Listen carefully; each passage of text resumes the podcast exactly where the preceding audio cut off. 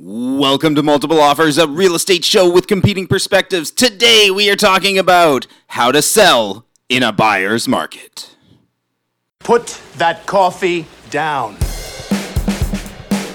If you're good at something, never do it for free. How'd you get the gig? Oh, you know, they were hiring. It was only a two week course. I will sell this house today. What are you, some kind of real estate agent? Oh, he's a realtor. There is a difference somehow. This is Multiple Offers, a real estate show. All right, I was gonna say guys, but it's just it's just you and me here, Matt. All right, Matt, it's Well, episode you can say- fifty. you can say guys referring to our listeners. Our listeners, Hey, are the guys. I've always thought the guys were you and Jer, Oh, but you're right. I think the guys may be the guys and gals who are who are listening. That's how very astute of you. Uh, we are missing Jared today. I'm sitting in his chair. I'm feeling a little bit taller. Um, yeah, and we've we've got quite a show for you guys today. We're going to be talking about how to sell in a buyer's market. Matt's going to have some news for us. Then uh, after that, we've got a story and some questions. And uh, before we get into that, though, what's what's going on, Matt? well, Jared's not here today, and I don't know exactly why he's not here. I will say I woke up today and I was like, oh, I don't know if I'm really feeling it. Okay. I'm a, I'm a little slow. And Yeah. then so I'm home with my wife, and I was like, oh, I'm not really feeling it, but I got to get ready for the show. She's like, I can fill it for you. Hang on, we could have had Liz on the show. So just so you know, in the future, you Liz is a welcome guest. Well, that's what I was saying. I was Yeah. like, we've talked about this. Yeah, well, I'll, uh, yeah. Let's let's have Concept Liz of on having for sure. spouses on, whatever it is, having somebody on who's not an industry expert. Could we do a whole episode where it's just all of our spouses and we're not there? So, so I said that to her. Oh, really? And she was all in. Really? Yeah. the Real Housewives of New Westminster. just a replacement episode. episode of them being like our husbands think they're funny and they're not This is what they say. this is what real estate's really like. yeah They forget to bring home the milk. they think all their real estate conversations are fun and exciting and they're not we go to parties and they're just talking about showings and and like Liz has an actually exciting job. yeah she's got a cool job Like guitar store, way cooler than realtor. we do joke though liz and i sound really cool on paper and Yep. we're not I can attest to that. uh, actually, I, I'm gonna say maybe you're not. Your wife is pretty fun. Like when she gets going Whenever your wife comes event, out- she's into it yeah it's a pretty good time. yeah yeah. Liz is a lot of fun. she, she's she definitely is a very effective enabler and I think you guys are sort of like yin and yang to each Yeah. other. You complement each other nicely. Definitely, yeah. That's what works out really good in our relationship. But we say we're cool on paper because she's like, I own a guitar shop. But she's not like a cool like rocker. Right. She played bass in a jazz band. Oh, did she really? So she doesn't like rock out, right? Gotcha. You know, and she likes playing classical guitar and that kind of stuff. And it's all interesting. But like when people come in and want to buy electric guitars, she's like, oh, I'm gonna need a consult from oh, she of goes to an expert other, some of the other that. staff. Yeah. You know. This is our expert cool guy. yeah, and it's like, and for her and I, like, we we go to bed early, we wake up early, but like, oh well, we've got our, our cabin out in the woods, and we ride like ATVs and dirt bikes, and it sounds really Yeah, cool. you're not cool at all. We're That- not, but we're not. We're like, like no, but we we're kind of careful, so like we don't drive that fast. I feel like maybe you've stigmatized yourself. Like somewhere, grade two Matt was told by some bully that he's not cool, and and I, I think maybe you just are cool, Like, and you just don't know it. I'm open to feedback, I suppose. Yeah. Feedback at morealestateshow.com. Oh, the trolls are coming now. yeah, How about you, Jeff? We, how you feeling today? I'm feeling good. I, I had a conversation with somebody that I was like, oh, I'm having an okay day. And they're like, either you're having a great day or it's a terrible day. And I'm like, I don't really believe that. But now, whenever somebody asks me, I'm like, oh, I better not say I'm doing okay. Like, I get all weird about it. Um, I had a weird. So, for our listeners who don't know, um, there's like a realtor essentially text messaging system where you can click on a listing and send a message directly to the realtor. Uh, it's mostly used for setting up showings because it gives you all sorts of back end tools that's cool. But I've got clients right now who have an 80 pound dog and are looking for a condo. Matt, why is that difficult?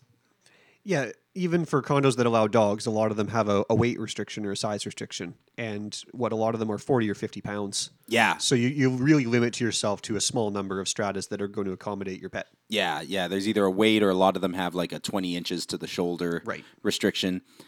It's And funny, you're like, no, just get a basset hound. It'd be hundred pounds. yeah, it's just low to the ground. he holds his weight low. Um, but the one of the issues that I think should be a requirement in MLS is very rarely do people put what the actual pet restrictions are. They'll say in the MLS listing there's a pet restriction, Right. But then you have to call the agent and find out gotta fish what around it is. for it. And so all the buildings that are potentially um, usable for these clients, I've been sending messages out to the realtors trying to make a definitive list of who allows 80 pound dogs. Right. And one of the buildings in town, I got a, oh, no, no dogs over 40 pounds. And I'm like, oh, okay, don't worry about it. He's like, you're not going to show it? Like, well, they've got a dog that's 80 pounds, so no. No. And he sends me a message back in writing through Touchbase. Well, you know, rules were meant to be broken. Great advice. What? Like, and and you're you're putting that in writing as a professional realtor who is liable for what you say. I think, I think this is one of those like, hey, I'm going to show off to my seller, like, look how hard I'm trying. I guess so, but it it was just one of those things. Like, I just read the Touchbase, and I'm like, What? it's one thing for you to kind of say it to another person, which you probably shouldn't be doing anyway. But if I'm going to advise somebody to break a strata rule, are you going to put that in right? Why? Why would you write that down? Well, it won't hurt him or her. Yeah. It can't hurt them. They're telling you to be an idiot I guess so. because they're telling you to tell your client to break the rules. Yeah, he's he's hoping to peer pressure me. He's hoping I also don't think I'm cool. and I'm like, oh man, I hope this agent sees me as a rebel. Yeah, what Yeah. And he's just like, no, moron. just go ahead and break the rules. Like, so what? yeah, Like, yeah, bring your client in. Why, why are you letting this stop you? yeah. He's just like, oh my God, I need someone to buy my listing. Listings are so hard to sell right now. Nobody's shown it in weeks. I need something. I got to tell my sellers I'm trying. Right? But that's that's crazy. That's crazy. No one's going to just let you get away with having an 80 pound dog. I know it's not like like sometimes, and I'm not advising this. Sometimes a strata will only allow you to have one cat, Oh, yeah, we all do that. and if you have two cats, your chances of getting caught are probably pretty low. I've said this on the show before. Just try to get cats that are kind of matching colors. Yeah, but an 80 pound dog. You're not hiding. like- You know what's weird though? There is one strata in New West that has a no pets allowed bylaw, yeah, and they have tons of pets in the building. yeah, And their their philosophy is like, well, we just kind of turn a blind eye. yeah. And I knew a couple owners in the building, and they said, "Well," and I said, "You're really hurting your values because if you just allowed pets, more people would be able to come in and buy, and it will help your building." So they actually tried an AGM, two AGMs, two consecutive AGMs, to change the bylaw. And the philosophy from the people in charge was, "Well, because it's not allowed, people are really careful and discreet about all their pets Oh, that we like know they like have." they're taking good care. uh, that wow, that's some next level thinking. But I mean, of course, you can't buy it if you already own a dog. You're like, well, I'm not going to take this Right. chance. You're telling me this is how it goes, but I don't live there. I haven't experienced Yeah. it. That's not a good idea. All right, let's get newsy. I've just been handed an urgent and horrifying news story. And I need all of you to stop what you're doing and listen. I got a news flash for you, Walter Cronkite. I am enlightened. Do it live. I can. I'll write it, and we'll do it live. This is Multiple Offers, a real estate show.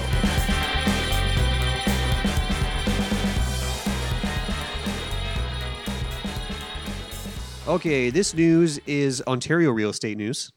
Ooh, But I thought it was interesting because a lot of Ontario uh, practices kind of overlap with what we're doing here because the Toronto area gets a lot of the similar type of activity that we do. okay. So I'm going to introduce the story, uh, but the the headline is. Oh, look at the wrong story open now. What's happening here? Oh, there it is. It was a sub headline. Uh-oh. It's a lot harder making this show happen with only two of us. I'm feeling the pressure too because I'm like, we didn't talk about the news beforehand. I have no idea what you're going to say. And normally, if I have nothing to say, You well, can say nothing. Chair's there. but now, no matter what, I have to have an opinion. You must respond, Jeff, Yeah. or I can just dictate the news. You just get up and leave right if now. I have anything to say, I'm just going to flip the table. Good luck. It's a heavy Yeah. table. Challenge. Okay, okay. Ontario realtors advise Ford government to end bully offers.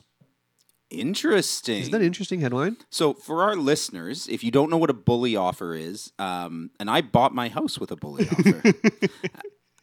when the market was really hot, a lot of times, and this actually leads into our main topic quite nicely today.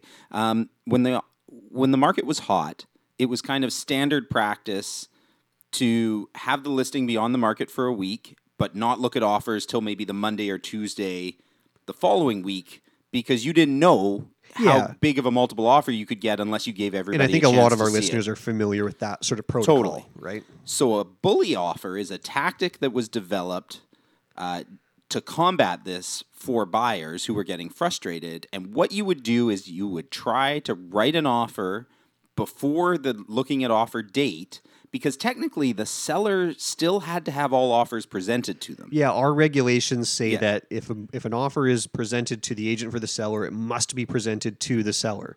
Yes. Even though the plan was to wait another even though days. the plan is even if it's in the contract you still as the listing agent have to show the offer to the seller all offers must be presented on top of that a seller because it's their property has the right to change the game plan Sure.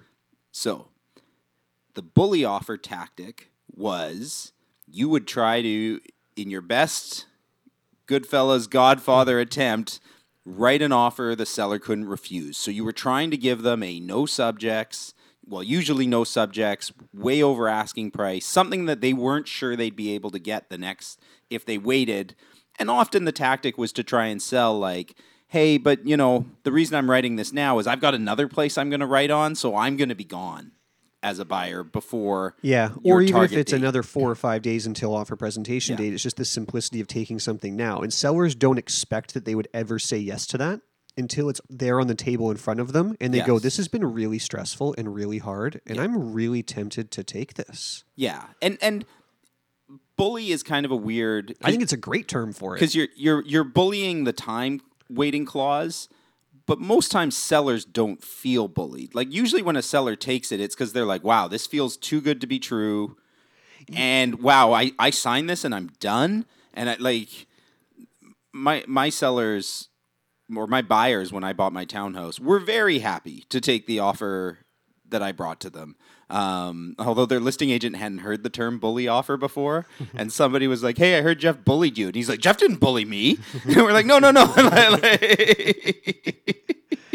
Yeah, so that's the the typical practice, right? So the bully offer, and obviously it's been introduced and reasonably effective in the Ontario market. Right. And and the reason why they're saying they want to do it is they say it gives some home buyers an unfair advantage. That's the language they're using.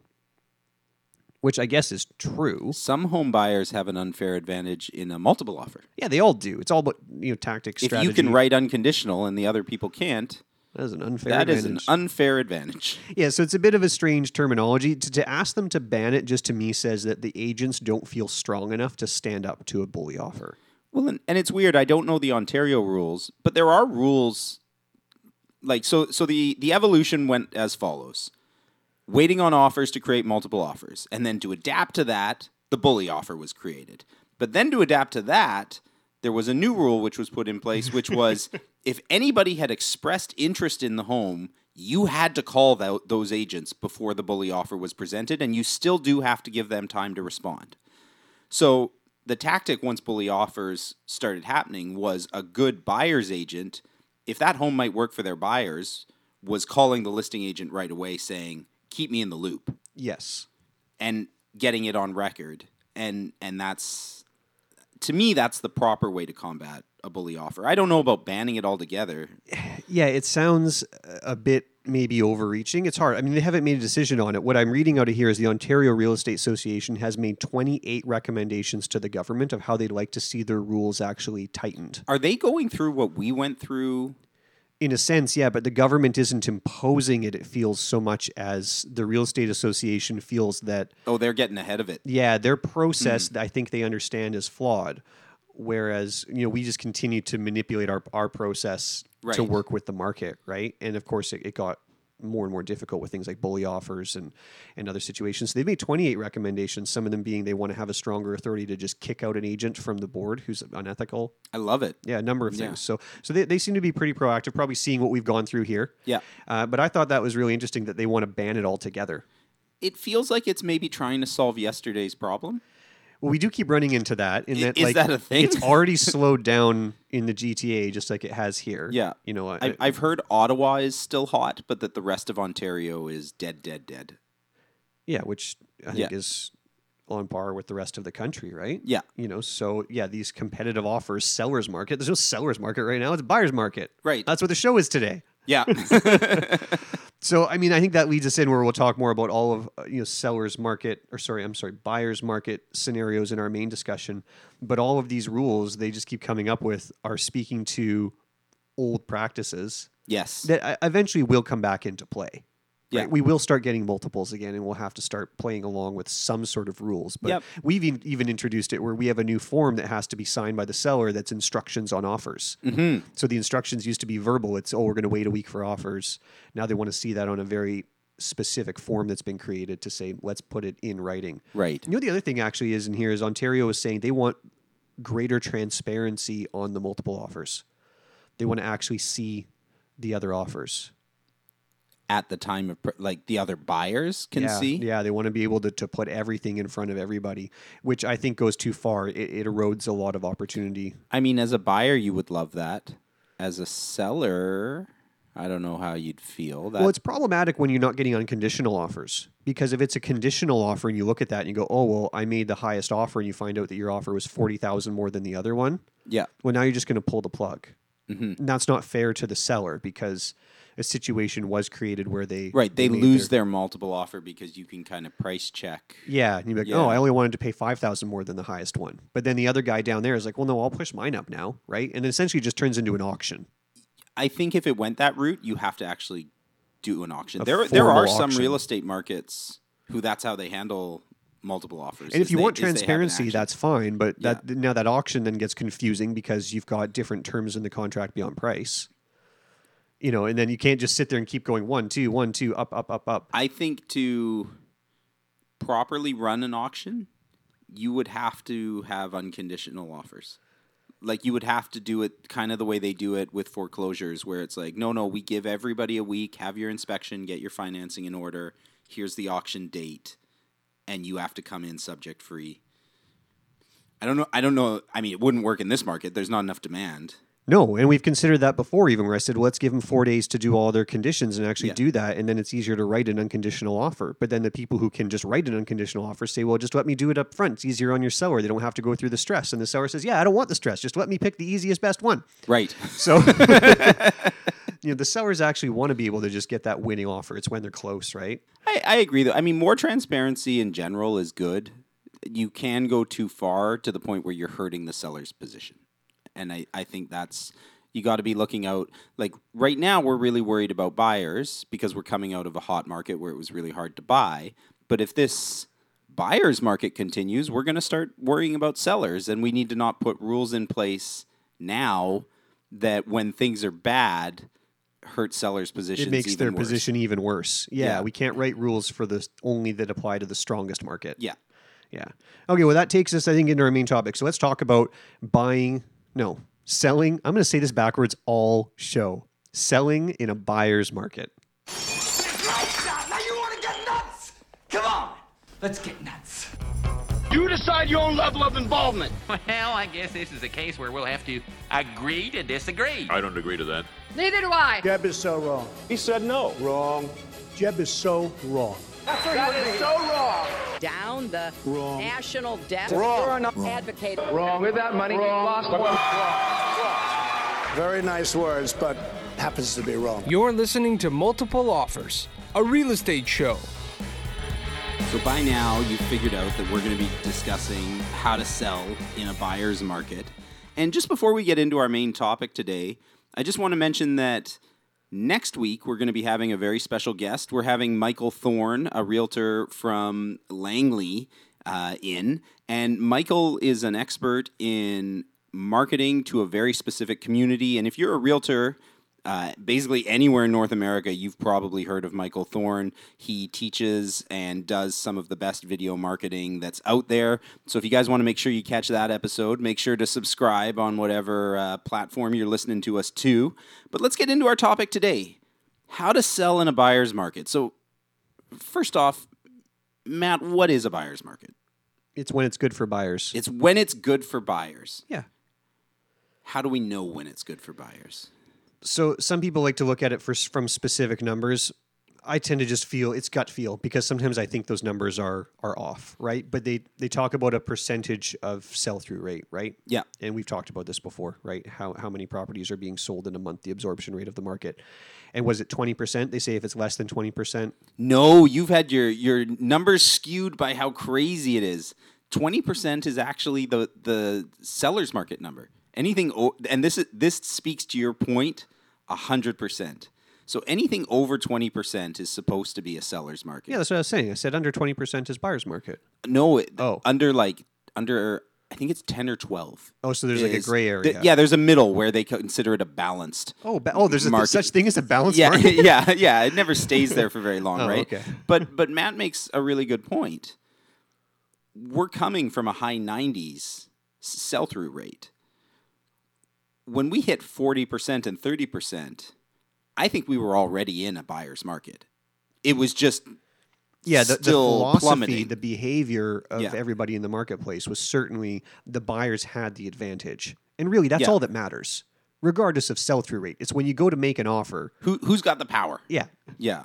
Yeah. And we are definitely in a position where I would say in the majority of the lower mainland, either the buyer has the power or it's a balanced market. Where I don't I'm not seeing any areas overall where it's like, oh, okay, yeah, this is still like sellers in control. No, not at all. And that's why buyers are so slow, methodical, careful right now in the marketplace, and because they have the privilege to do that. Yeah. They know that a property they like could potentially still be there a week or two from now. They don't need to queue up, line up, and and make one of six offers. Yeah. you know, a week later. Uh, but does that mean if it's a buyer's market that every buyer is going to get a good deal? That every property is going to drop? No, Matt, it does not. I think that's the biggest mix, misconception if people hear this. I, I want that's why I wanted to get it out on the table first. Yeah. Right. Is don't get the idea that everything is going to be a good deal. I think the thing that stands out to me most with that is the best properties. The one that you've defined as the best fit for you and your family is going to be the same for everybody else. Well, and we're still seeing some multiple offers happening. Like when somebody comes out with a smoking stupid price, it still goes into multiple offers. Or even just a fair price, but it's the right property that checks the boxes. I go to the example of uh, friend of the friend of Jeff, friend of the New West guys, Michael Sheldrake. Yes. had a listing in the West End of New West. Was asking 1.2 million dollars. I looked at it. I go look at that house. It's got the bedrooms in the right place. It's finished. Everything's kind of mechanically sound. It's got the right layout. It's nothing over the top and fancy, so it's not deserving of a huge price tag. Yeah. He was asking 1.2 million. And I was like, that's really fair. That's the right house for a lot of families. And what happened? He got multiple offers and sold it for 40,000 over asking. Right. You know, and people would look at that and go, really? Because some other house that's so close to it might Mhm. only get 1.1 million. Yeah. Because if you check all the right boxes, people are still willing to fight for it. Because in buyer's market, people still want to buy. They're just a lot less interested in making a compromise. That's how I look at it. Yeah. And I think too you something really strange happens in a buyer's market where if you're at certain price points and that house you were talking about for Mike is one of them where somebody was wanting to get into a house maybe a couple years ago and they got priced out and now the prices are falling and all of a sudden they can get a house again there's some excitement there, right? Like I've been waiting. I've been waiting for the market to fall, and finally it's fallen, and this one works for my family. And of course, what you said, it also works for a bunch of other people's families who have also been waiting. Like I think the the homes that are priced at kind of the price out points, like the entry level stuff, seems that's where you're most likely, I think, to be fighting. The people who have been kind of sitting on the fence and waiting to get in, there's a lot of those people. And a lot oh. of those people are excited because they can afford to buy again. Yep. Yeah, and I think exactly that. If it, if it's a really good fit for one person, it's a really good fit for a few others. Yeah. Right. And then and then that goes to my next point that if there are compromises there, if you notice it, other people are going to notice it. If you're a seller with a home that's got a big compromise, Yeah. you know everybody's going to notice it, and they're going to overinflate the significance of it, hmm. whatever that compromise is. Yeah. You know, if it's they think you're maybe on a slightly busy street or a really busy street or just something that or the view, right? We talked about this last episode, right? You got a condo, this one has like a really good view and this one has a mediocre view and they go, "Oh, the mediocre view, that must be, you know, that's not it. That's not good enough for me. If I'm buying a condo in a, a down buyer's market, I'm going to buy the one with the best view. I'm not going to buy the one with the mediocre or bad view." Yeah, and and mentioning last episode is probably a good time to mention um, how to sell in a um, a buyer's market. Pricing is very very important. We're probably not going to spend a whole lot of time talking about pricing Probably right now, shouldn't. though, because if you want to have that conversation, we we spent a whole episode last episode. Go back and listen to what did we end up calling it? I don't know. It's choosing the asking price. Choosing the asking price, one of our more inspired titles. but, but yeah, go back and listen to that one because we we went pretty in depth on that portion of this topic already. Yeah, eh, but I still I think that theme makes sense. Of I always for me in a buyer's market, it's where there's a compromise. That's where values uh, take a heavier hit, and Yeah. that's where there's a good opportunity to get a deal. If people are listening, like, well, if there's a buyer's market, and I'm a buyer. Like, how do I get a deal? Well, go buy a really nice two bedroom with like an okay view. Right. You know, Yeah. you, you know, or or buy that house that maybe has a little bit of a compromise. Now, where it, where it completely drops off is if it's the house on the busy street in a buyer's market. Those almost just don't sell. It is so hard to sell busy. People will buy busy streets like crazy on a seller's market all day long. And they are so difficult. I would be very cautious of, of buying on, onto a busy street. Well, and I almost feel like again trying not to go back to the pricing episode, but even if you had like a bargain basement price that was like, is- even buyers would just be like, eh, I don't know. Yeah. And sellers don't want to go there. They're like, oh, I'm not going that low. Right. Never mind. Yeah. I mean, I can definitely do better than this price. It Yeah. just needs to be in a different market. So they tend to just not move at all. So Yeah, I mean, if I'm a seller and I'm on a busy street, something to consider is a, unless I need to, maybe this market is not optimal to. yeah, because on a, in a relative scale, you're going to take a heavier. You're going to take a bigger hit. Like a lot of people, the conversation is like, yeah, you're taking a hit, but what you bought took a hit too, so it all works out in the wash. If you're buying from a busy street onto a quiet street, it doesn't all come out in the wash for Yeah, sure. yeah. yeah.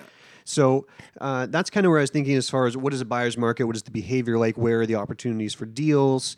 Um, so there's maybe not so much room to negotiate on the really good stuff. I've Yeah. noticed. Like we've even seen multiples. Yes. Like the good product comes on, it sells in multiples over asking, like we talked about, condos and houses. So the room to negotiate is on the mediocre product, Mhm. and then the bad product just doesn't even get offers. Yeah. Um, so then, make what kind of offers should be expected in a buyer's market then?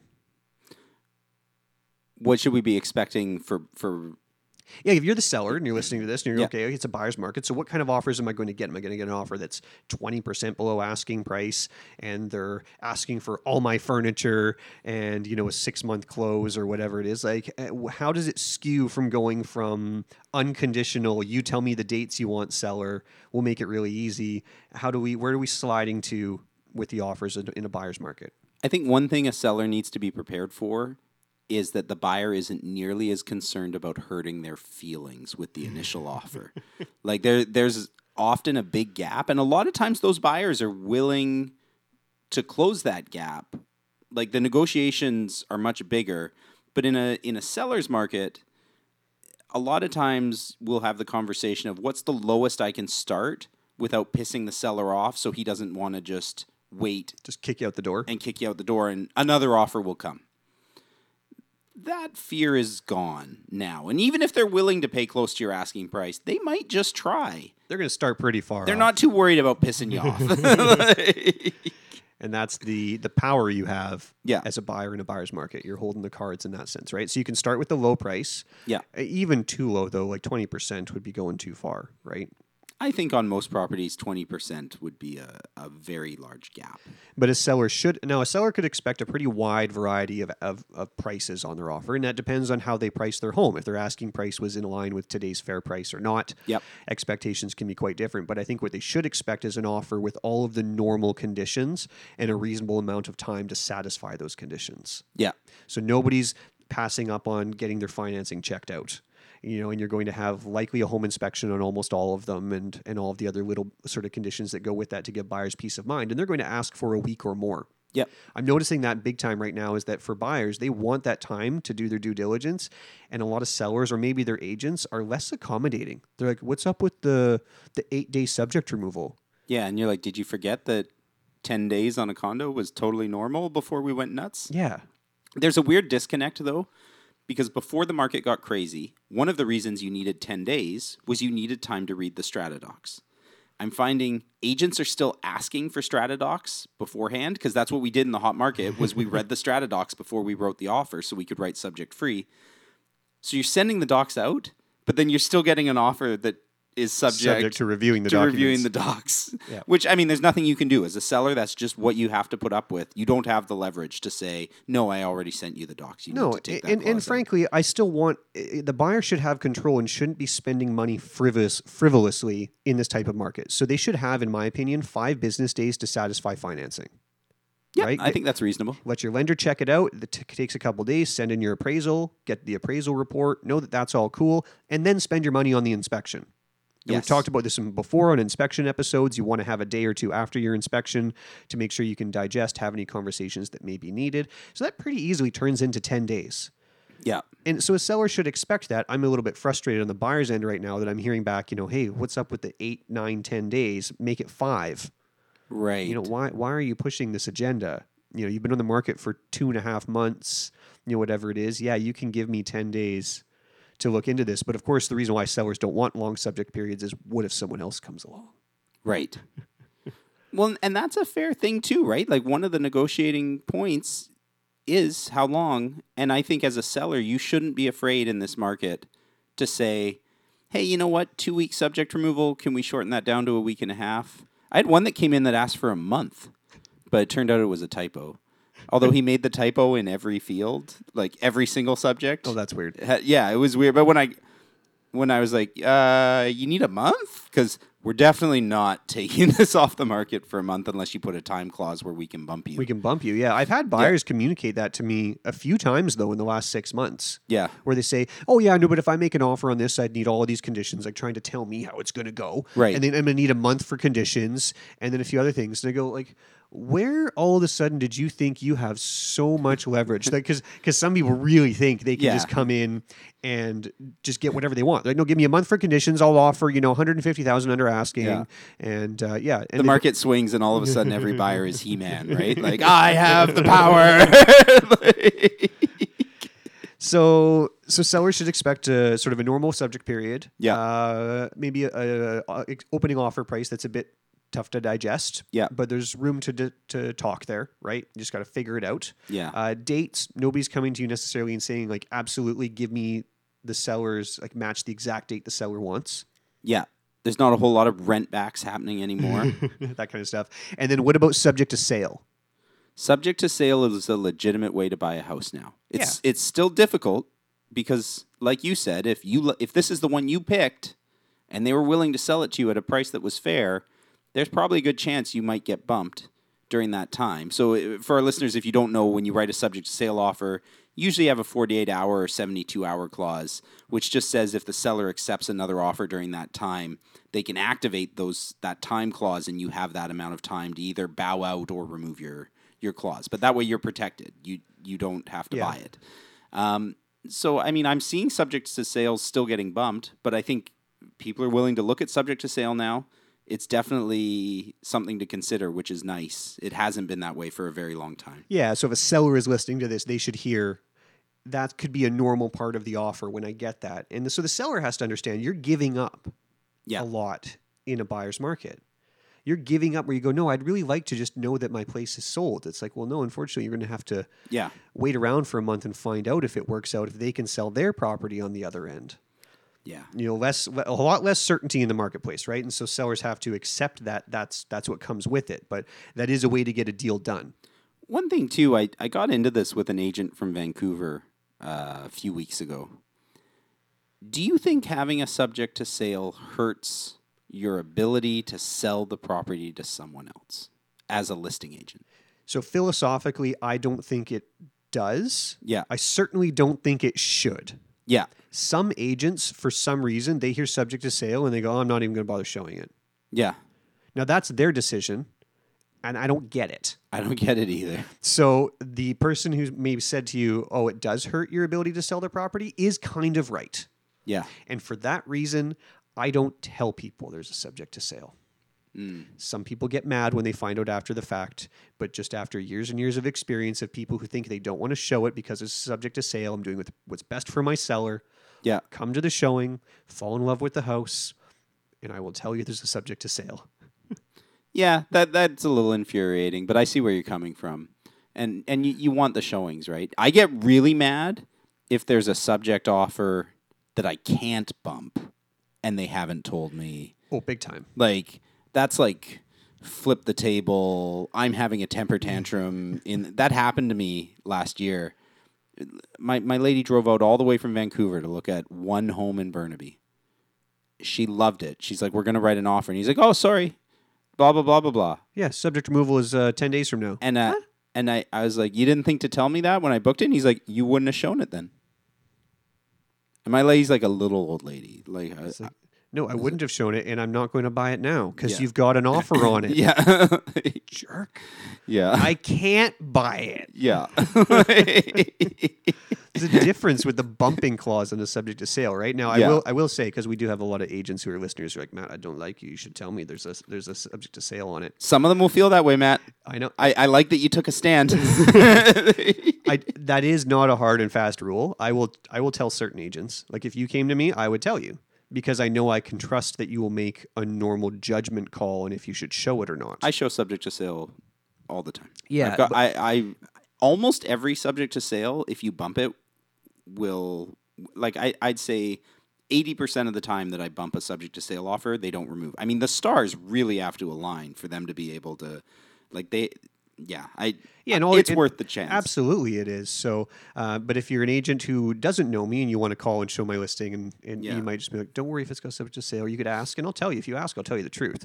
Uh, Okay. but like if it's agents I know who are who are good, trusted professionals in the industry, of course I'll tell them. Right. Because I know a trusted professional has normal logic. Right. We can't necessarily say that about every single person. Yeah. So that's anyway. Okay. Subject to sales, though, definitely uh, be prepared that that's a part of the process right now. One thing I think people should be very cautious of is pricing for the multiple. Oh, big risk. And and you can tell when agents have tried to do this. If you're looking at MLS and you see that somebody came on at like 4.99 and then a week later rose the price to 550, that was somebody who tried last year's failed. tactic. In a hot market, this is a very legitimate reason way to sell your home and whether you like it or not, it's a tactic that works and you might get more money. In a slow market, the problem is just because you're underpriced doesn't necessarily mean you're going to get that multiple offer. If your home doesn't have something unique like what Matt was talking about, it may still take a little while. And if you don't get offers in the first week and you raise your price, everybody, like it is very hard to negotiate from a position of wait, these crazy people want $50,000 more than the price it didn't sell at? Yeah. Like- You asked forty nine nine, you didn't sell. yeah. Uh, Why am I going to give you anything over five hundred? And anybody who comes to the table is going to negotiate with you like you were priced at 4.99 still, even though you rose your price because they can all see it. Yeah. Is there anything else that like obviously was working in a strong market that just isn't going to work in a buyer's market? Um, I- I think the the major one in my mind is is underpricing. Underpricing, yeah. Yeah. The I mean the other one actually is is overpricing is I think riskier in a buyer's market. I thought we were going to save send people back to the ask the, the how to choose your price episode. I'm not going to talk about how to actually pick the price, but just know that you really do have a Goldilocks problem. Yeah. Porridge can't be too cold and it can't be too hot because, like we said in the last episode, they're putting in their search criteria. They're just not even going to see it. yeah, and and even if you get your price bang on, don't don't expect a quick sale. This is very important. I, I've heard your partner in crime, Jer, saying this a lot lately, and, and it's really important. The people aren't necessarily going to make quick decisions. They come into the open house the first weekend. Maybe their agent even calls you and says, Hey, my buyers liked it. Do you got any offers? You're like, Not yet. It's yours if you want it. And then you don't hear anything. Because what they might be doing is thinking, Well, can I find something better? And they're going out and they're looking at other places. They've still got your place in mind Yep. But they're not feeling a whole lot of pressure to pull the trigger right away because somebody else is going to snatch it up. Absolutely, and it may be a month before they even come in and see you because they might see your listing hit MLS and just say, "Well, you know, I'm just kind of busy this week. I'll go see it. Ne- I'll, Oh.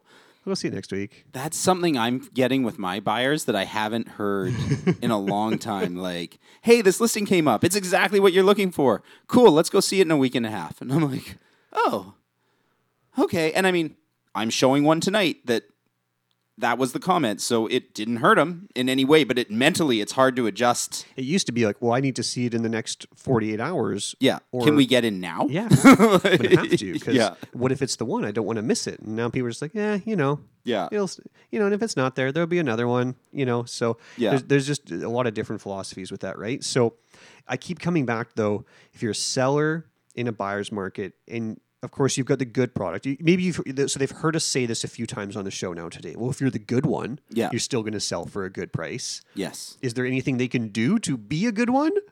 Or are you kind of at the mercy of did you have the good view or you on the good street or whatever that might be? I think it's a lot of the mercy because one thing I don't think we've talked about yet is I think renovations get undervalued in a um, In a buyer's market? in a buyer's market. I think, um, or maybe renovations get overvalued in a seller's market. I don't know which which is which, but but your renos multiply your price by a much higher number in a seller's market than they do in a buyer's market. I I have a beautifully renovated uh, condo for sale right now that people just aren't willing to pay for the cost of the work. And it's sad because these people did not do this to flip. These people did it because they loved it, and they, it's some of the best work I've ever seen. Then you know, people come in and they're like, "Meh, it's nice, yeah, but I'm not willing to pay the price for it." Yeah, I've seen that too. Definitely. Yeah. You know, there's there's there's less uh, value given to the improvements. So right? I would be very cautious of trying to turn yours into the unique one. The unique things when you say you're the special one, like in my mind, um, that loft in Murano with the beautiful deck that went into multiple offers like a week or a week or two ago.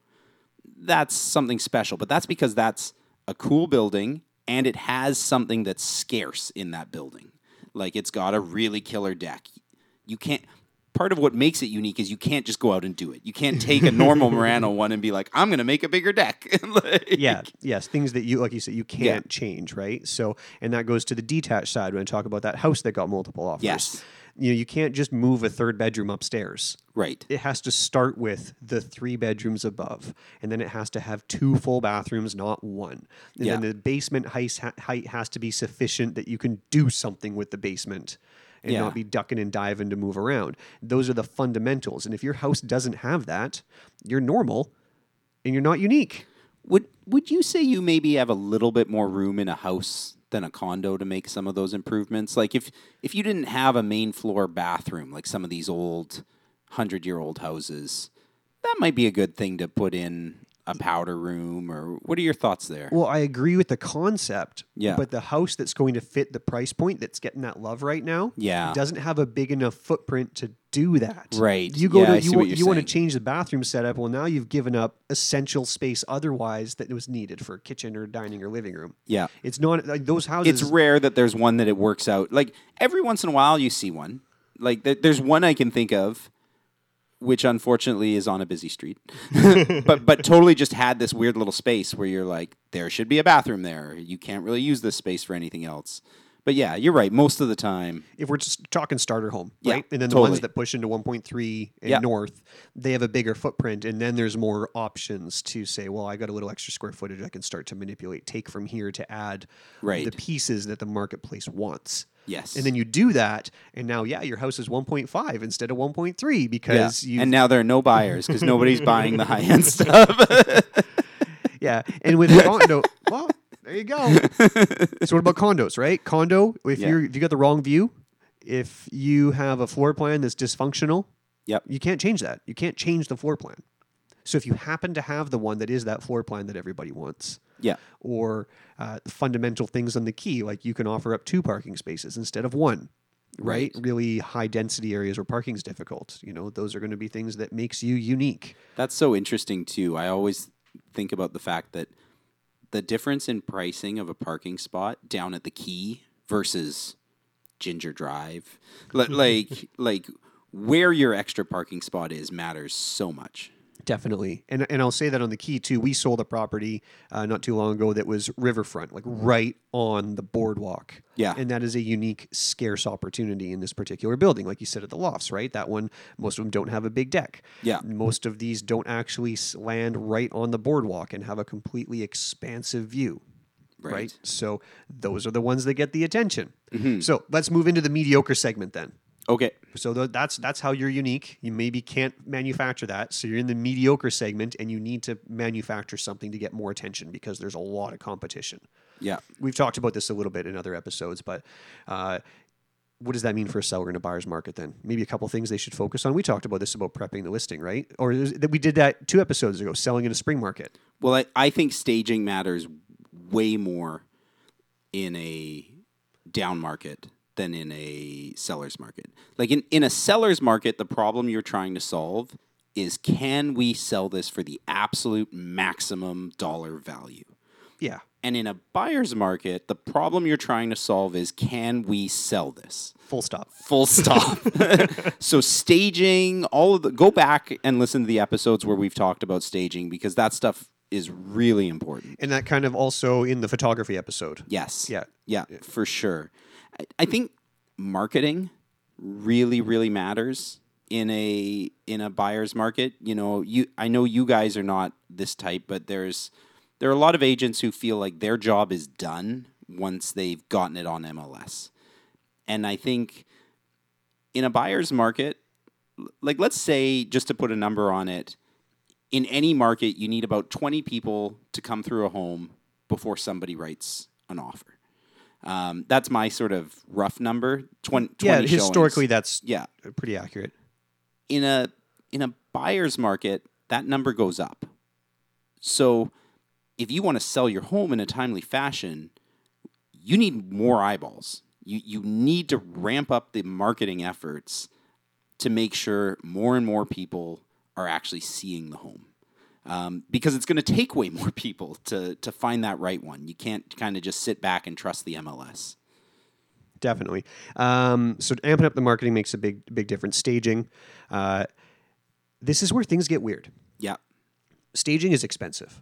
Yeah. If you're going to hire a staging company to actually come in and bring in furniture and you're going to pay rental fees because in a slower market, you don't necessarily, you've got very low guarantee you're going to sell it in a month.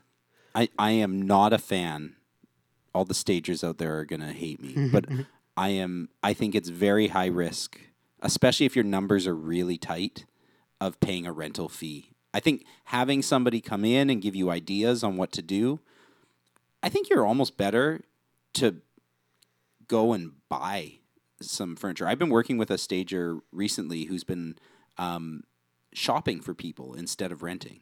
Which makes a ton of sense to me. That's Yeah. what we're doing for our clients. Yeah. We essentially bring in Yeah. extra accents, trinkets, things to enhance the listing. Yeah. And we provide sometimes a piece of furniture here or there. Right. For like a vacant bedroom. Yeah. We bring in a bed. Yeah. Right? An inflatable bed. Yeah. We, we get put in a mattress frame with an inflatable mattress. people have a really hard time like spa- people's spatial awareness is way worse than you would assume like vacant room, my bed will never fit in there. They all say it. Yeah, yeah. And every seller says, "Oh, it's fine. It looks huge when it's empty." Yeah. Like, what kind of goggles do we wear when we're buyers versus sellers, right? totally. so you definitely need that perspective, right? So I think Yeah. staging goes a long way, but the risk is you're going to spend four grand on staging. Yeah. We've already talked about you have to bring your asking price right down here, like you're eroding your value. So it's like, okay, what I'm telling you, uh, seller, is uh, you're going to get less money for your home. It's going to take longer to sell, and I'm going to need you to put up four grand for staging. Yeah. Because we can't put up four grand for staging. We don't even know if we're going to sell this place. Right? Yeah. There isn't enough in it for us. Yeah. And that's where I think there's a really interesting evolution possibly coming to our business. And this is the first time I've introduced it publicly. Mhm. Is if this continues, where there are incredibly high expectations for us as agents, right? Yeah. We are expected to do a lot of top end marketing. It's not just put it on MLS. Mhm. Professional photos, floor plans, potentially staging, uh, marketing videos. Yeah. There's a lot. There's a lot of investment that goes into it. And I'm curious if we reach a point where, if you have a lot of listings that are hard to sell, what if the seller just put up a a thousand dollars cash? Says, I'm going to pay for these. I will pay for these activities to happen. I'll pay for the photos, pay for the floor plan, pay for all this stuff. But now the seller owns it. Mm, interesting. And as a reward for that, you reduce their commission fee by maybe $2,000 because you're saying, Mr. Seller, you're taking some of the risk away from me, where I'm Mhm. going to pay money and I may get no revenue to pay it back. yeah. So they're taking some of the risk away from you. But when this sells, you're going to have a reward where you're going to pay less to me for putting the money up up front. I mean, it makes sense in theory. Part part of why commissions are high is because the person working, and in any industry, I'm not just real estate, is because the person earning the commission is taking a lot of risk. That that's part of why. Agreed. I think a lot of that risk though is, is is time worked for free Yes. Oh yeah. versus money spent Yeah. with no revenue coming in. traditionally, we are moving into a stage where, and I think as technology changes, uh, the realtor's job is becoming a few different things. It's becoming trusted advisor, neighborhood expert, which we're going to talk about next episode, and marketer. And on the marketing side of things, marketing takes money. like, Yeah, uh, and, yeah. and if we're moving into a, a world where marketing videos are going to become the norm, and I believe we're going there, Yeah. some people have a a background skill set like you do to create a much higher quality product than other agents. And I just think that we're going into a world where every agent shouldn't be expected to be a movie producer right. and a movie star. Yeah. Th- there should be a way to, to contract that out. But Mm-hmm. it, when the bills start to get so high, is there a mechanism here where the seller can say, "Sure, I'll put up a thousand dollars if you drop Right. my commission by this much"? And if the seller owns that material and chooses, "Hey, Jeff, you know, it didn't work out. I'm taking it off the market," but now they've got all this material, Right. they can use it for you or they another can use agent it with the next, agent time they around. work with. It's a very interesting problem. Um, It's Yeah. just I just feel the, the the business evolving, right? As we talk about you know Yeah. spending marketing money, Yeah. spending marketing money, asking the seller to spend four thousand dollars on staging. right. You know, like there's a lot of money to put up front. Totally. And the whole pur- purpose of why this came up is that you've got a, a, a mediocre listing, a, a, a common property, and you need it to stand out. yeah. You know, I find a lot of agents right now because the market has been tough are actually doing a, a worse job marketing. Well, that's because the they have thing. less money. Yeah, they have less money and they're scared they're not going to sell it, so they're not willing to take the risk. Yeah. And they're doing a worse job, even though the market requires that they need to do a better job. Yeah. A hundred percent. And you brought up video. One of the things I really believe, and it doesn't have to be video, although in my business, video is the effective way of getting it out there. You need to find a way to yell and scream about your listing and show it to people outside of just MLS. And I know Matt, you guys do a ton of Google advertising. Uh, I'm doing a lot through Facebook. Um, you need to find ways that you can point people to the listing. You need eyeballs. You need people to see it on a regular basis. And if an agent isn't willing to spend money, then you're just going to get lost on the MLS right now. Like there is so much there. Yeah. What a weird trap, though, right? Yeah. You know, the market gets harder. Yeah. We have less money. Yeah. And then we need to spend more money to sell a listing, but we may never sell it. So there's the fear that, well, if we don't sell it, I mean, But in a depression, Coca Cola doesn't stop advertising.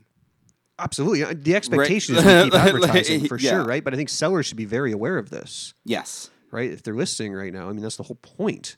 Right? I mean, we do keep spending. Jeremy and I keep spending, but we're we're not selling at the same Oh, yeah. percentage as we used to. Yep, Right? 100%. So we're selling fewer listings and we're spending money on more listings that don't sell. It's a terrible business model. Yeah. but that's that's how commission sales works. Right. Right? You know, it's just it's the nature of the business. But uh, anyway, sellers need to keep that in mind that you've got to find a way to to stand out, Yeah. make your home great, get eyeballs on it, right? Package it all together Yeah. and and and find the whole package. It's got to be there. Yeah, and it's it's teamwork. Like like you said, like it's the seller's job to make the inside of the home look amazing, and then it's the realtor's job to make sure enough people see how amazing you've made it look. Yeah. that they come and see. And I guess if there's any one takeaway I could say for the seller, then is is be open to spending more money as, uh, yourself. Yeah. Right. Just like, oh, if you have some advice, like maybe I should add a piece of furniture, or Yeah. I should pay to get this painted. When in a old previous market, you know, a five year old paint job you could probably get away with. yeah, You know, yet no, pay someone to come in and repaint this. You know, spend some money. Be ready to spend some money on your home. I've I've probably said it before, but I think paint is the best bang for your buck. You've definitely said it on the show before, but Yeah. I, I can't say what episode. You got me on that one. Yeah, like, like painting's really worthwhile. Yeah. A fresh coat of paint really, really. but, but don't try to like do it yourself either. Like I know some people can, but Oh. but just just pay someone. Like honestly, just put the money up, and if it's not Yeah. on paint, like somewhere, but be prepared. Yeah. To spend some money, invest in your home because you're going to be selling it for almost everyone listening to this is going to sell their home for north of five hundred thousand dollars. Yeah, You can easily make 10, 20, 30, 40,000 dollars by spending a few thousand. and the buyer's not just going to buy any five hundred thousand dollar home anymore. They want to buy a good one. Yeah. Yeah. So I think that kind of closes the idea for me on uh, buying in a seller's market. I did it again. In buying, Selling in a buyer's market oh yeah, yeah, that's backwards. is completely backwards, but I keep thinking it's because the buyers have control. So I keep wanting to say Yeah, buyer yeah, first. yeah. Anyway, you are selling in a buyer's market, and uh, we're gonna move on to story time. Jared's got a Jared's got a story for us. I am Jared's not here, man. Oh. It's story time with Jer. Great story. Compelling and rich. It's not always my story. no, it's not always your story. What if on. Matt has an awesome story to tell? Well, he can tell it to me or write it down and I will paraphrase. This is Multiple Offers, a real estate show.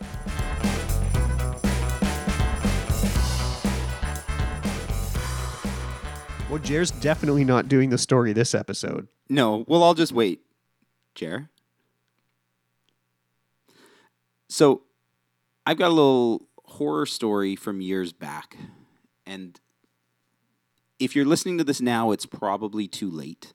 But in this market that's shifting, it really reminds me of uh, when the market adjusted the last time. You talking about the the 08 adjustment or the in the middle one? Because there was a middle one. I'm talking about the 08 Okay. adjustment. And so in 06, when I started, every realtor in the office was telling you, hey, when you get a little money, you want to take that money, you want to invest it in a pre sale condo. You're never going to complete on it. right when they allow you to assign the flip, you're going to sell it and you're going to make huge money and it's the best investment ever. And uh, for those of you who maybe don't know the jargon, pre-sales go on sale when they're just an idea. You can buy it. Typically, if the market's going up, they're worth more. You're not allowed to sell your contract until a certain date when the developer gives you permission. But at that point, when the developer usually had sold out, they'd say, okay, anybody can sell their contract. And a ton of people would sell their contract to make profit. And they never actually completed. So there was no Sure, I'll let you finish, but most contracts and pre-sales now don't allow you to do that without paying a massive fee to the developer. There are fees to the developers now. That erodes a lot of your profit. Just so that people listening Yeah. don't be like, "Ooh, I'm going to go make lots of money." Yes. Yes, the assigning developers got wise. yeah, assigning before completion, you typically pay a fee to the developer. Anyway, carry on. But uh, even if they didn't have that, this is a little bit of uh, risk on that. So I never got into this. Not because I didn't, but because I was a brand new realtor and I was so overwhelmed with learning how to be a realtor, this seemed like one more crazy thing. But guys in the office did it like crazy. and they'd take their money when they made money off of it and they'd do it again. And there was one guy, Trevor, in the office who bought one, flipped it, took that money, bought two, flipped them, took that money, bought four, flipped that. I believe he got to eight, and then the market crashed. And he's holding all eight. He was holding eight. And I remember doing an open house with him right as the market was crashing. And we were both sitting in the lobby waiting for buyers, and no buyers came because the market was crashing. And we sat there for two hours, and I thought he was going to cry. Like, and finally, I was like, "What is happening?" And he told me about this, and and um, we're in it already now. But whenever the market turns like this, I always think about Trevor in that moment, and later because this will turn. The market will get good again.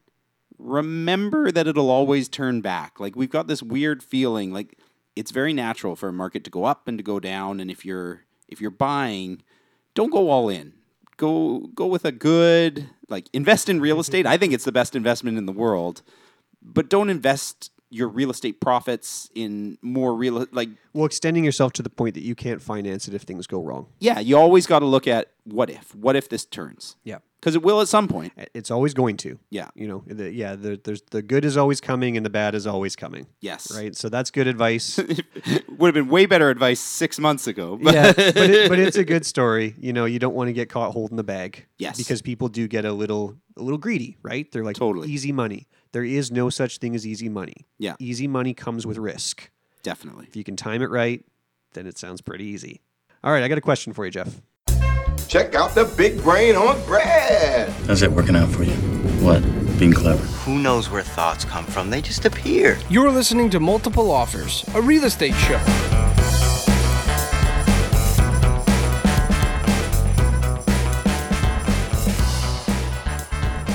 So, as we've been preparing to get our listings looking just right to go on the market, I Mhm. got this question from a seller who's getting ready. Okay. So, I thought this would be a good question to pose uh, to the group.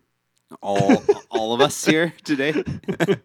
we miss you, Jer. Yeah. I feel like this will relate to a lot of sellers. We hear this one a lot. So, hey, hey, Jeff, I know my home, in the eyes of every buyer, needs new flooring.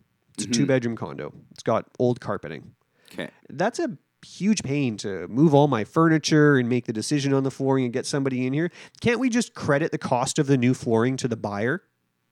Would that be a good way to do it instead? Okay, so give give me some context. Is the floor terrible? It's obvious that every buyer is going to replace it. Okay. It's an old carpet. It's not gross. It's functional, but it's carpeting and it's tired. Yeah. So virtually every buyer is going to look at that and say, "Oh, this needs some new flooring." And am I at a pr- wh- am I what what kind of entry level are we talking about? Like who is this a first time buyer place? This this particular property is a two bedroom condo that is built in the 90s, so it's going to fit in the mid to high 500s. Okay. A lot of competition in that. I would say that you have two choices. What did did we price it out? What's it going to cost to uh, Let's just say it costs 8 grand. cost 8 grand. Okay. So I think I would recommend that you do the floor for the 8 grand or underprice the home by like 30. That's the answer, folks. Can I just reflect it in my price? Sure, you can. You can, but it's got to be more I- yeah, you you drop Yeah. your price by ten grand. No one's going to say, "Oh, that ten thousand dollar difference is." You know, you put the exact two condos for sale in the building, Yeah. one on top of the other. Yeah. They're not buying the one with old flooring for Yeah. ten thousand less. They're just not. No, they they'll they'll want a deal because they got to put in work and time and Time, work, and that ten grand. They don't have ten grand cash extra when you reduce your price by ten grand. well, th- this is why I was asking about where we are, like who Right? What segment are we price talking? because this isn't necessarily the true. Like that answer could be different. There is a buyer who wants something where they can sink a ton of money into, but they always want to get it for a good price. That's the whole point. They, Yep. Yeah. Well, and that te- tends to be higher end too. Yes. Right, because those buyers can say, "Well, I mean, yeah, I've got fifty thousand dollars for a down payment, Yeah. and I have another fifty thousand to spend on improvements." Totally. Yeah. right? Uh, so there's that part of it, and then I think the home just stages and sells a whole lot better when the flooring is done. Yeah. Right now, the, the dilemma that the seller has always is, well, what about like choosing colors? What if the color I choose doesn't suit them and all the rest of it? And I go, you're you're entirely right. Some people will look at this and say it's not sort of the color I'd pick. Now try to go neutral. Don't do anything too crazy. Yeah. Um, and we talked about that. But as a general statement, like no, it- logically you'd say, well, just let them pick their own flooring. But it doesn't work out. No, it, it makes total sense. Like in a perfect world, you should be able to do the new developer thing where you've just got like Couple examples samples. and you're like, I can do this floor, or this floor, or this floor, but uh, people just don't don't see it. They don't see it. They don't get nearly as excited. Yeah. We need to push some of those buttons emotionally. Yeah. So you got to do the work. Would you ever not do the work?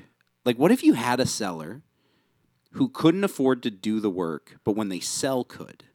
Would you ever credit like, hey, well, you get to pick a floor? I'd be happy to put that in the contract. Yeah. Yeah. And and probably maybe have some samples and be like, Yeah. you choose this floor. Here's a quote from a reputable contractor. They'll do the work. You choose it. We'll put it in the contract. We'll Yeah. write it specifically that this contractor will install this many square feet of flooring. Right.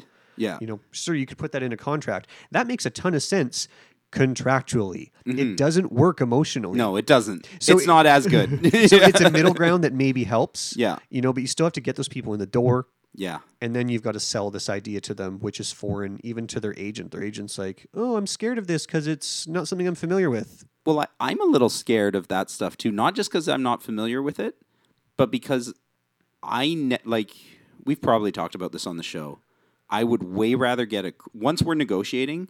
I want a credit for work. I don't want you to do the work because I don't trust the other party to do the work to the level that yeah, I'm. yeah, they're doing it just to cut and run. Yeah. yeah. There's there's a different expectation there. So I think there's a common question. Yeah. and I think it's a pretty common. It's a answer. good question. Yeah. yeah. That does it for the show today, Jeff. That's it. We made it. We we did it. We did it. The uh, yeah, thank you guys for listening to the show. If you have any questions, you can send them to feedback at morealestateshow.com. And if you want to get a hold of Matt or Jer, You can't get a hold of Jerry's not here. Jer's not here, man. Um, but if you want to get a hold of them, they are at thenewwestguys.com. And if you want to get a hold of me, Jeff McLennan, I'm at realestatenewwest.com. Come back next week where we're going to talk about community specialists. And I feel like, the, oh, uh, please leave us a five star review on iTunes or Google Play or wherever you, You can't even do reviews anywhere but iTunes. So even if you don't use iTunes, go there and leave us a review. Thanks, guys. Can you not do a? I don't use Google. No, you can't review podcasts like anywhere but iTunes. So so so give us a review on iTunes. Yeah, thanks, guys.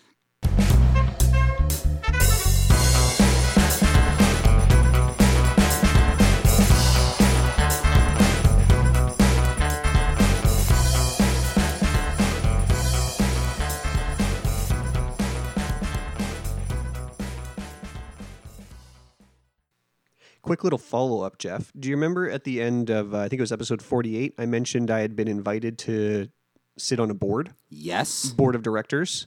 And you guys said, "Tell me what's going on. Tell me Right. what happened. Tell me what happened." Right. So I thought I said, "I don't know if as realtors we have a good skill set for this. Yeah. Uh, it's in the mental health field. Right. Uh, I don't know if I'm really a good fit because I don't have any sort of personal passion for the subject. So Yeah. I'm not really sure what's going on. So I called up the person who had asked me to sit on the board, and I said, I just gave her exactly those concerns. I said, I just, I don't know if I'm a really good fit for you. And she said, Well, what we're looking for is we have a lot of people on the board who are accountants and lawyers and have extensive experience in the mental health field. We're missing Okay. someone who just has a good general business sense and experience. We just want sort of a business mind to look at it through a different lens, Your Lord business.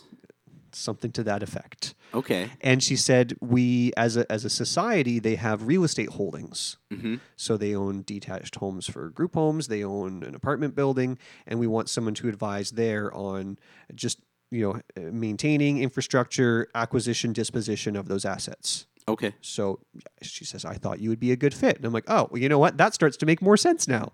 Right. Maybe I do sound like a good fit. So you're going to do it? So I said, sure, I will. I, I think I can definitely make an impact the way you're asking me to. So if you if you think I'm a good fit, you know me, and I certainly trust you. So I'm I'm happy to be a part of this. I asked a couple more questions. I didn't want to get Yeah. into something that was a massive investment in Right. time because that's just I don't think I could do that Right. that that job justice. Yeah. If you, if I need to read a 200 page report every time I'm going in to vote, but she says Mhm. no, it's like a four page summary. It's not a big deal. Okay. You're not. It's not like being on city council where you have to read Right. massive stacks of papers. So I said, okay, well that that fits. I can do that. She says, cool. I'm gonna have I'm gonna have the CEO talk to you. They'll speak with you, and uh, that'll go. So then the CEO called me and talked to me. Start Mm-hmm. and I sort of gave her the same explanation, and she was just sad. Sad? yeah. Why was she sad? She just seemed really unimpressed with you. Yeah. She's like, yeah, you're right. You're not a good fit. not- you're not-